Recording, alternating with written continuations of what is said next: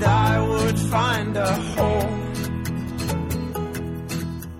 within the fragile substance of my soul. And I have filled this void with things unreal. And all the while my character is still. The darkness is a harsh turn, don't you think? And yet it dominates the things I see.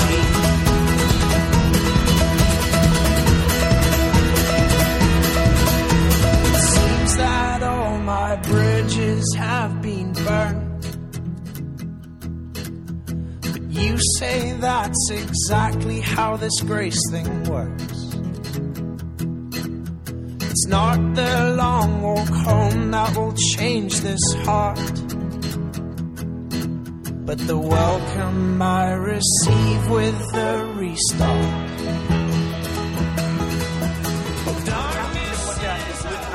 It's in your bulletin. But this is when Jesus and what he is pursuing collides with Zacchaeus and what he is pursuing. So why don't you stand up and we'll see what happens next after these two men run into each other. This is Luke chapter nineteen, one through ten, and this is the word of the Lord. He, Jesus, entered Jericho and was passing through. And behold, there's a man named Zacchaeus. He was a chief tax collector. He was rich. And he was seeking to see who Jesus was. But on account of the crowd, he couldn't, because he was small in stature. So he ran on ahead and climbed up a sycamore tree to see Jesus, for he was about to pass that way. And when Jesus came to the place, he looked up and he said to him, "Zacchaeus, hurry and come down, for I must stay at your house today." So he hurried down and he came down and he received him joyfully. And when they saw it, when the crowd saw it, they all grumbled. "He's gone in to be the guest of a man who's a sinner." And Zacchaeus stood and said to the Lord, "Behold, Lord, the half of all my goods I give to the poor. And if I've defrauded anyone of anything, I restore it fourfold." Jesus said to him, "Today, salvation has come to this house, since he also is a son of Abraham. For the Son of Man came to seek and to save the lost." Let's pray to this one who came to seek and save. Jesus, you are beautiful. Father, Holy Spirit, you are beautiful. You are the most beautiful being, the most beautiful thing in all the universe. But what is beauty if it can't be seen? And so we pray tonight that you would come, that you would do the very thing you say repeatedly you love to do, which is to give eyes to blind people, ears to deaf people, hearts of flesh to people with hearts that don't feel or don't move or don't work right. And so of all the people we need here tonight, you are the one whose presence is make or break. And so I ask you to please come, teach us through your word, and show us how you seek us the way you sought Zacharias. We ask this uh, in your name. Amen. April fifteenth is next week. I have been spending all of my nights curled up with TurboTax on my couch. And uh, I know a lot of you don't do your taxes yet. You're like a dependent on your parents' uh, plan. But some of you do. And you know how TurboTax is like the world's worst video game, because you start with this big green number in the upper left-hand corner, and it starts at like two thousand bucks or something, or maybe for y'all a few hundred bucks. And it's like every question you answer, every document you upload, the number goes brrr. It's like, do you have a dog? Yes. Brrr. Do you have a wife? Yes. Brrr. Do you have a full-time job? Yes. Brrr. And eventually that big green number that's like refund, refund, refund becomes red. And then that red number becomes bigger. And it begins to tell you how much money you owe. And you thought, like I've, I've had these conversations with a few, you thought you were going to get a couple hundred bucks back. You were banking on it. You were making decisions on it, and then you found out, oh my gosh, I didn't, my parents didn't, or they claimed me as a dependent or something else, and you're like, ugh, I don't get any of the money back. Now here's the thing, that might be hard for some of you to relate to, but what if this happened? What if New Mexico State University deputized one of you one of your fellow students, and they said to you, said to this guy, hey, you have all authority and all power and free reign to be the student fee collector. You get to go anywhere on campus. All of the students owe this much money for these different fees. And to make the job attractive to you, the way we're going to compensate you is, uh, okay, let's say there's a one hundred dollars technology fee. Hey, if you want to take two hundred dollars or three hundred dollars, you keep the leftover as long as we get our one hundred bucks. And you are rubbing shoulders with these people every day. You pass them on I M O L. They say, hey, Stuart, technology fee, uh, four hundred dollars. And you either pay the money or you get expelled from the university. And if you get expelled from the university, no degree, no job, no access to what you wanted to do. What would you do to those people if your fellow students pulled out from among you, were given that authority, that power, and they could take whatever they wanted, give one hundred bucks to the university and keep the rest? What would the campus do? This place would look like France and one of their like fifty riots every year that they have. You'd be flipping over cars, burning them, like picketing everywhere. But it would there would be a revolution, because you would hate those students who every dollar they took from you was a dollar you worked for. So they're literally taking it from your back pocket and using it for themselves. And so it's like you're having to move out of your crappy apartment into an even worse apartment, and they're getting into a better apartment. You're having to sell your car because you can't afford to make the payments on it anymore, and they're getting a better car. You're going to McDonald's more and more, and they're going out to Lorenzo's or somewhere more and more. And you're like, what? What's going on here? And they'd be hated people. So that's who Zacchaeus is. That's who Zacchaeus is. He's the tax collector. He's the I R S agent. He's the shady guy. He's the campus fee collector. But here's my question. What would it take you to ever accept a job like that? Because you know, if I take this job, yeah, I'm going to have a lot of money, but I'm not going to have any friends. Everybody's going to hate me. Everyone's going to be talking about me. I'm going to be the talk of the campus, but it's going to be for bad. No one's going to want to be friends with me. Would you take the job? Now, tax collectors in Jesus' day, they didn't just get the job easily either. This was a job for special people. What I mean by that is people who were willing to not have any friends, willing to turn their back on their families, willing to turn their back on their country, on their God. That's a special kind of person, right? And if we're ever going to get to that point, the question becomes, do you love the money enough to take the job? Do you love the money enough to burn bridges with your neighbors, burn bridges with God, burn bridges with your country? Or do you value those things more? Zacchaeus is a guy who clearly loved money. He fell in love not just with money. We never just fall in love with money. We fall in love with what money can do for us. We fall in love with the power that it gives us, the agility to be able to say, I want it, I'm going to have it. Or the power to not have to, it just insulates you from some of the stresses of life. You don't have to live paycheck to paycheck anymore. You don't have to worry about, when am I ever going to pay these student loans back? You don't have to worry about, is the car going to break down? I'm not going to have money to pay for it. Money insulates you from that stuff. Zacchaeus fell in love with that kind of security, that kind of comfort, that kind of power, that kind of status. And he loved it so much. He loved it more than people. He loved it more than God. Now, here's the thing. I've yet to have a one-on-one with any of you guys where you told me, you know, Ben, I'm really struggling with this career decision, but I'm thinking about coming, becoming a corrupt I R S agent. What do you think I should do? Because it's either that or finance. Nobody thinks that way. Uh, but here's a guy who had given himself to that kind of stuff. So the question is, where's our connection point? Because if this is about I R S agents and money management, yeah, maybe it's time to close up shop and leave the room. Here's the thing, though. We've said this before as we look at these different close encounters through the Gospel of Luke. The D N A of what was going on in Zacchaeus' heart is a perfect match of the D N A, the sin that's going on in our heart, right? The stuff that makes us insane. The stuff that makes us like moths that love light, but they mistake it for the bug zapper. And they're just like, whoosh, snap. And so we have the exact same things in our heart that Zacchaeus had in his heart. And so maybe it wouldn't be money that would make you want to take a job like that and burn bridges. What if it's, I don't know, something like acceptance or approval? We've heard these things a lot. We've talked this semester. What if you love? What if you loved kind of other people validating you with their glance across the room, with their questions, with them wanting to hang out with you? They validated you, and you loved it. Or what about th- people who threaten your value, threaten your status in the group?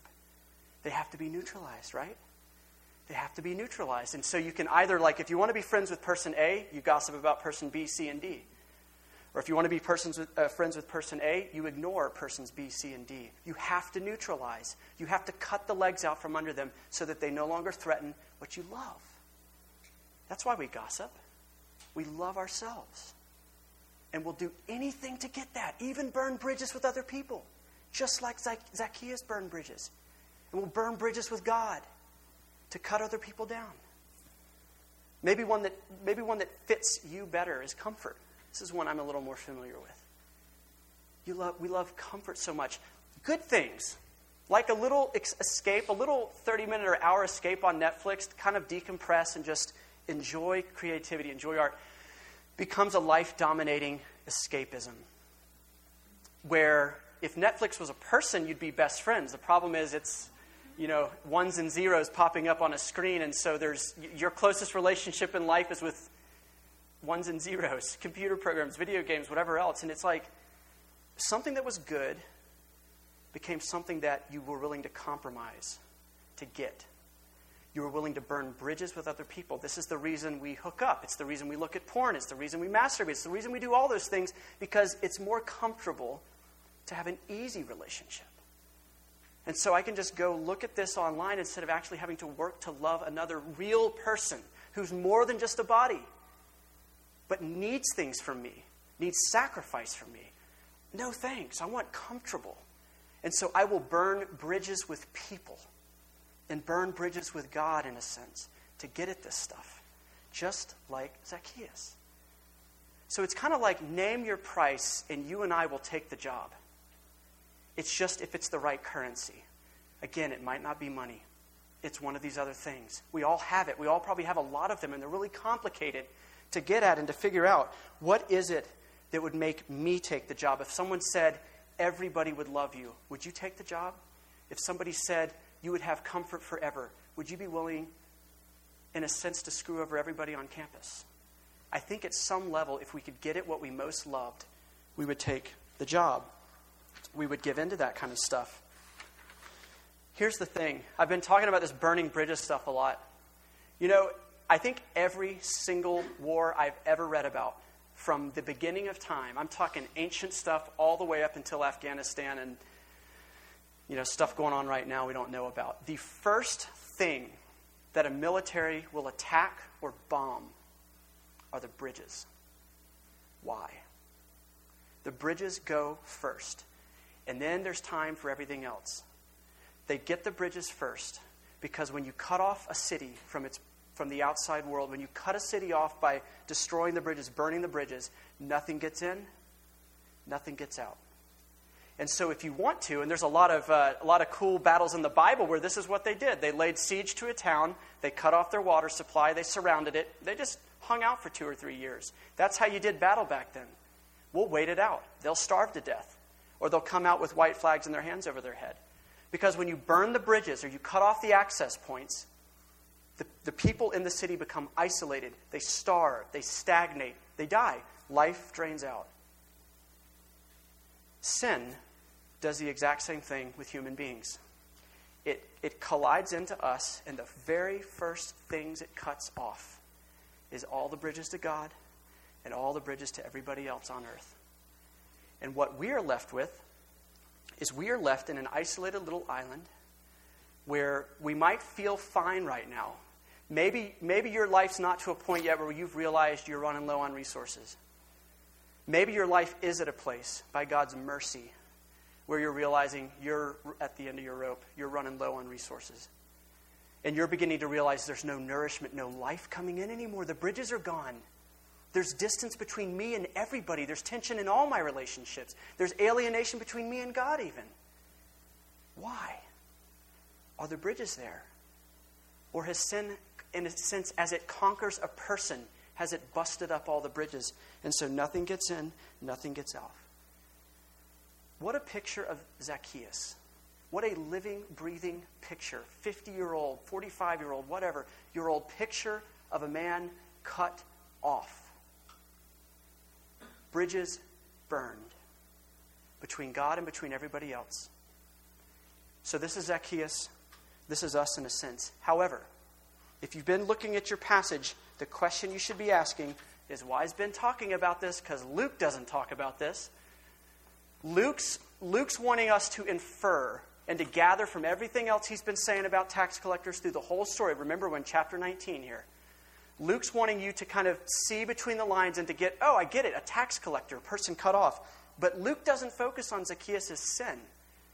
Luke doesn't, and Jesus doesn't either. Luke doesn't have this, hey, let me tell you what's going on in Zacchaeus' heart. He's a man who loved money. Luke's a little more playful than that. He says, hey, the chief tax collector, the guy has worked his way to the top.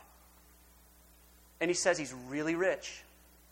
And obviously the crowd hated the man because they were angry that Jesus would even give him the time of day.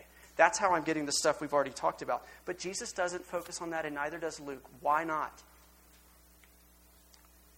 Because Luke is picking up the story with Zacchaeus after all the bridges have already been burned. It's smoldering. He's not. Luke's describing the way he saw, found the scene. When he arrives on the scene, there's just smoke rising up from the landscape of this guy's life. The question Luke is wrestling with is, is a question that I, I, we've said a lot of times over the past year. This is one of the biggest questions that you will have to wrestle with in your lifetime or anybody else on planet Earth. It's this question. This is what Luke's wrestling with, all right? When God sees the landscape of your life in tatters, smoke rising, everything destroyed, bridges cut off, what does he do?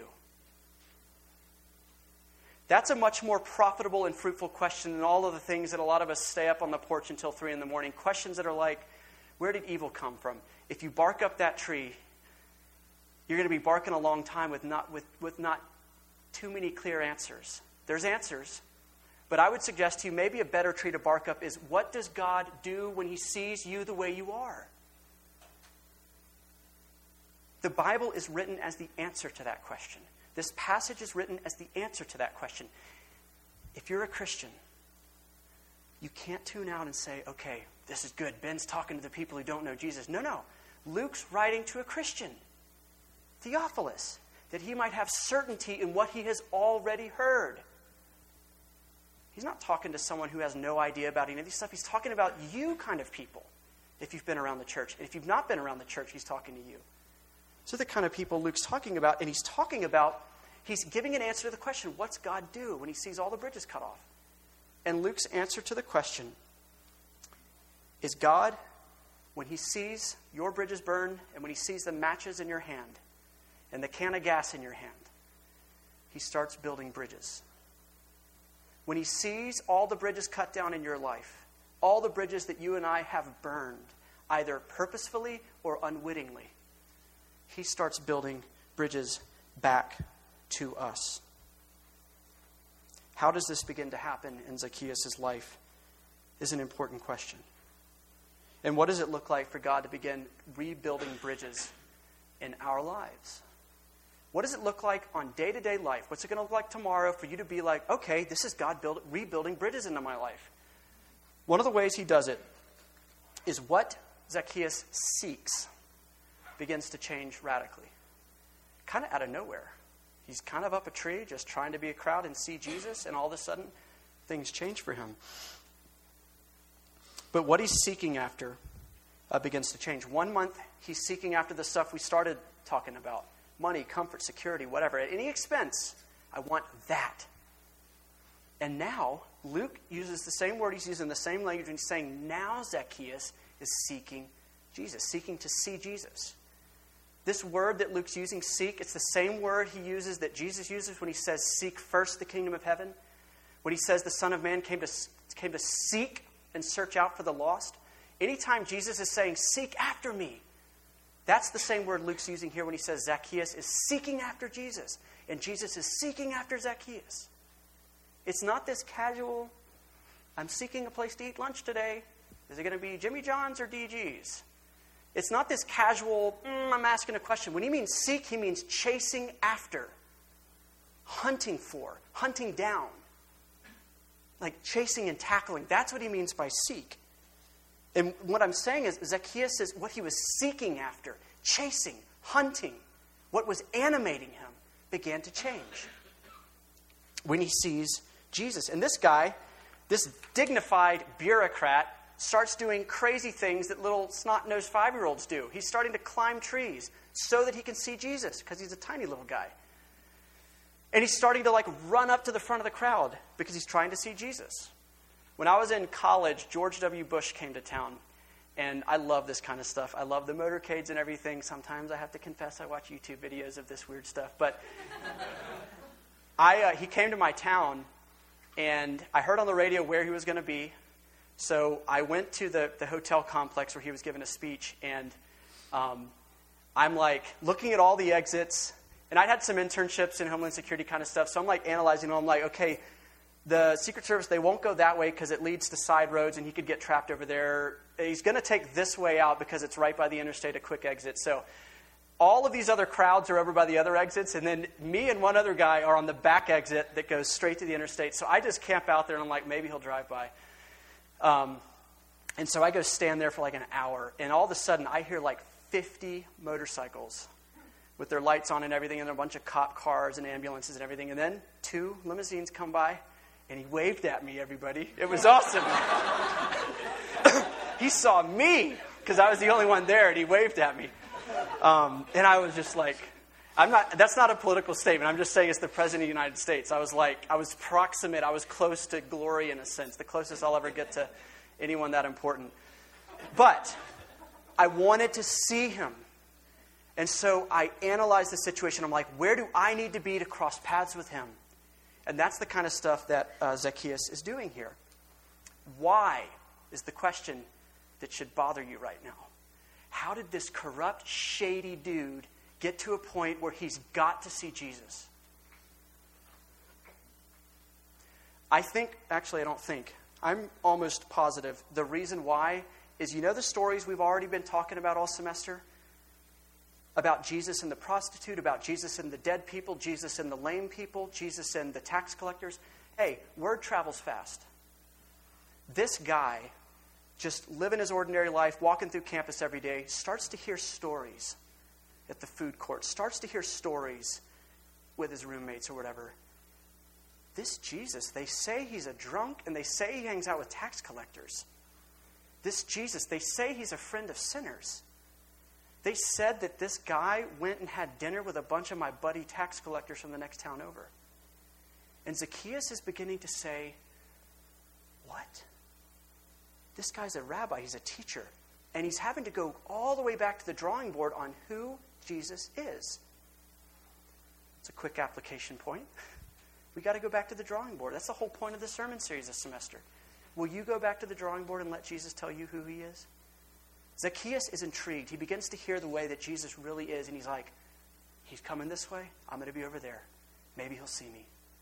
I don't know if he wanted to get seen or not. Maybe he was trying to hide back in the tree or something. But the point is, Zacchaeus had begun to hear these stories. Luke eighteen, when Jesus tells the story, a Pharisee and a tax collector, they go to the temple and they pray. And the Pharisee says, Lord, I thank you I'm not like this shady weirdo. And the, and the tax collector says, he wouldn't even look to heaven. God, have mercy on me, a sinner. And Jesus delivers the punchline, and everybody shuts up because they can't believe it. And he says, guess who went home justified? The guy in church every week? Or the guy stealing money from the people in church every week? And he says the mark that, that he went home justified is he wouldn't look to heaven, and he says, have mercy on me, a sinner. And this guy probably heard of that. And he heard Luke seven, they call Jesus This this friend of, of tax collectors and stuff. And so he's beginning to connect dots and say, I got to get in front of this guy. And he begins to, to realize that the God who is, the only God who is, is a God who looks at bridge burners and spiritual arsonists with matches in our hands, and he starts building bridges back to them. The very bridges we burn down still. Even after we rebuild them, We get these insane little streaks, because sin is insanity, right? We get these insane little streaks. Hey, I want to vandalize this thing. I want to go burn it down again. And we do. And, and Zacchaeus is beginning to, to question, maybe, just maybe, this is a God who builds bridges back where I repeatedly burn them down uh, for a guy like him. Now, this can be really hard to see, because I know all of you are like me, and you've got friends like me, and we you're somewhere along the process of seeking out Jesus. If you're here tonight, I'm imagining you're at least intrigued enough to come to a place like this. Some of you are at a place where you're sure you want to see Jesus, or you know what he looks like and you want more of him, because you know you're a bridge burner, and you know you need a bridge builder. Um. But he, but he looks at us, and, and it can be, it can be hard to see that, that he's actually seeking us. Because you're like, well, then where is he? I've been praying for months. Where is he? My buddy's been praying for months, and he never showed up. Or I have a friend who's been seeking God for years, and he's still he's not a he's not a Christian. He doesn't he he doesn't want anything to do with it. Okay, Ben, where's where's this passage now? Because it doesn't seem like God seeks many people, because I got a long list of people who've been seeking him, and they hear nothing but silence. If that's where you are, or if that's where your friends are, I think the Bible has two sophisticated but very simple answers for you. The first is this. We need to check ourselves. That's what um, what Jasmine read from Jeremiah twenty-nine earlier. You will find me when you seek me with your whole heart. You heard of Bertrand Russell? He's a famous philosopher, famous atheist, and he famously or infamously said, when I get to heaven and look at God, I'm going to say to him, why didn't you give me more evidence? Bertrand Russell was never seeking God. I don't know what he was seeking, but if, if Bertrand Russell found the real God, it would have threatened him to his core. And he either would have left like the Pharisee saying, get away from me, God, or he would have left like the, the, the tax collector saying, he would have just dissolved in a puddle and said, have mercy on me. So the question is, are we seeking God with our whole hearts? Or is it this half-hearted, put my toe in the water, maybe a little here or there? Now, I'm going to come back to this in a second, because you could say, well, thanks, you've given me a mind game the rest of my life to say, well, am I seeking him enough or not enough or ninety-nine percent good enough or what? Here's the other thing, and I think this is much more important. Is the Jesus that you're seeking actually real? Is the God that you're after, the God that you've been praying to, the God that you want to do something in your life, does he even exist? Because you could be praying to like a God like all of the other religions of the world's gods, like the Mayan temples in the middle of the jungle where it's just a stone and you have to get its attention and you have to pray and, and do this religious song and dance to try to get the God to care for you.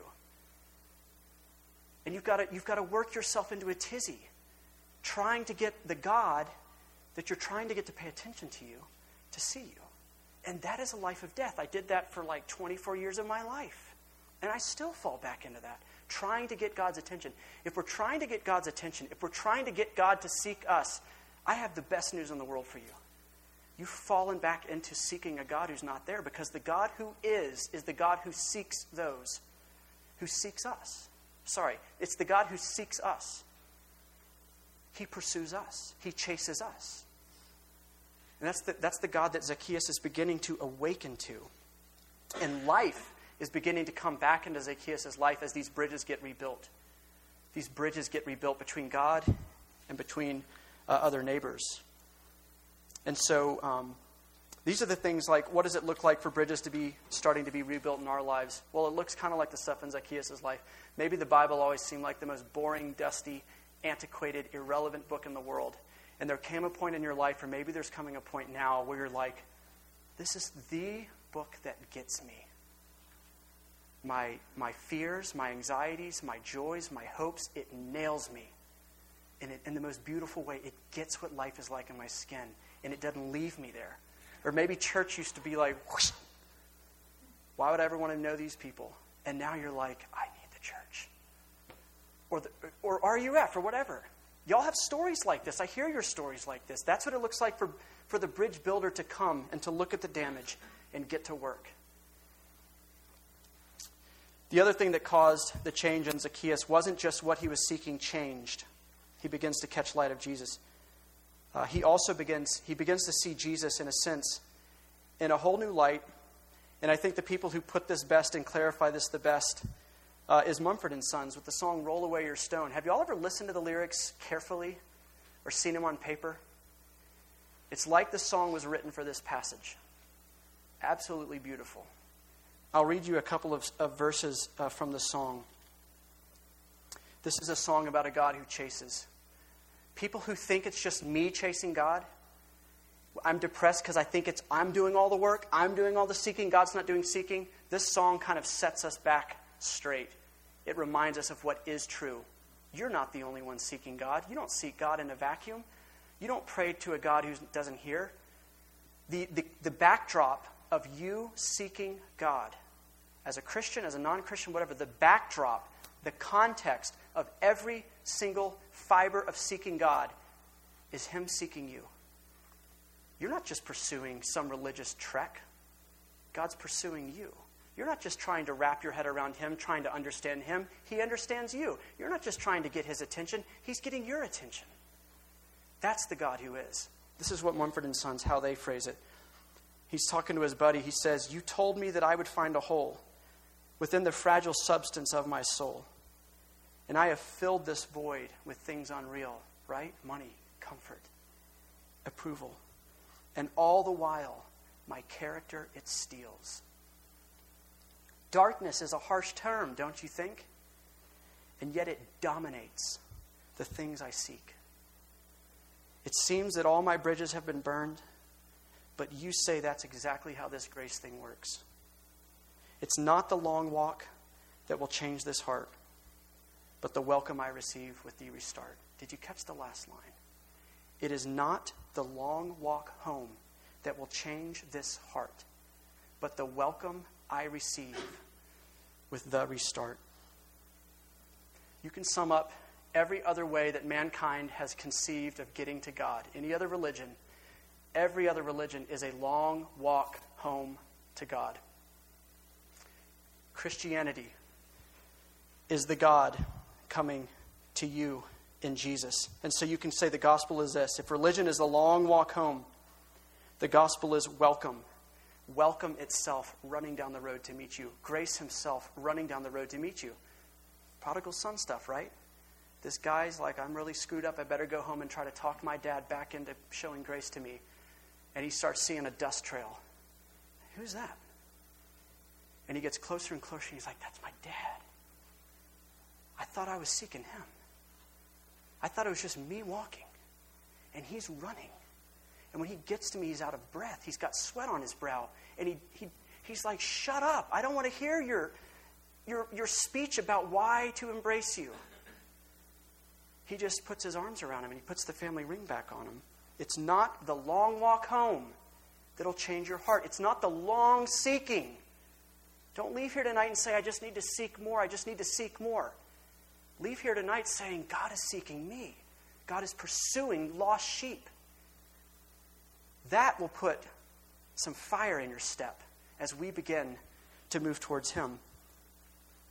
Tim Keller says, Jesus is a door that leads to a long road, not a long road that leads to a door. Jesus is a door that leads to a long road called the Christian life, not a long road that eventually, one day, maybe leads to a door. That's the difference that we're trying to get at. And as we wrap this thing up, that's the picture of what begins to get in deep into Zacchaeus' heart. Because he had all his life thought that God was a God that's only accessible to the religious people, to the Pharisees, the people who are really good at seeking God, who are really, really diligent, really disciplined. The people who have their quiet times every morning on the dot. And so there's a lot of people who are like, yeah, Jesus might have come for sinners, but not my kind of sinner. Not people like me. And so Jesus is more than happy to go to the people who think they're disqualified from grace. He seems to spend most of his ministry bumping off those groups. He's like, you people seem to... I'm going to leave you guys alone real quick, and I'm going to go to this group and this group and this group and this group because those are the very people who never think I'd have anything to do with them.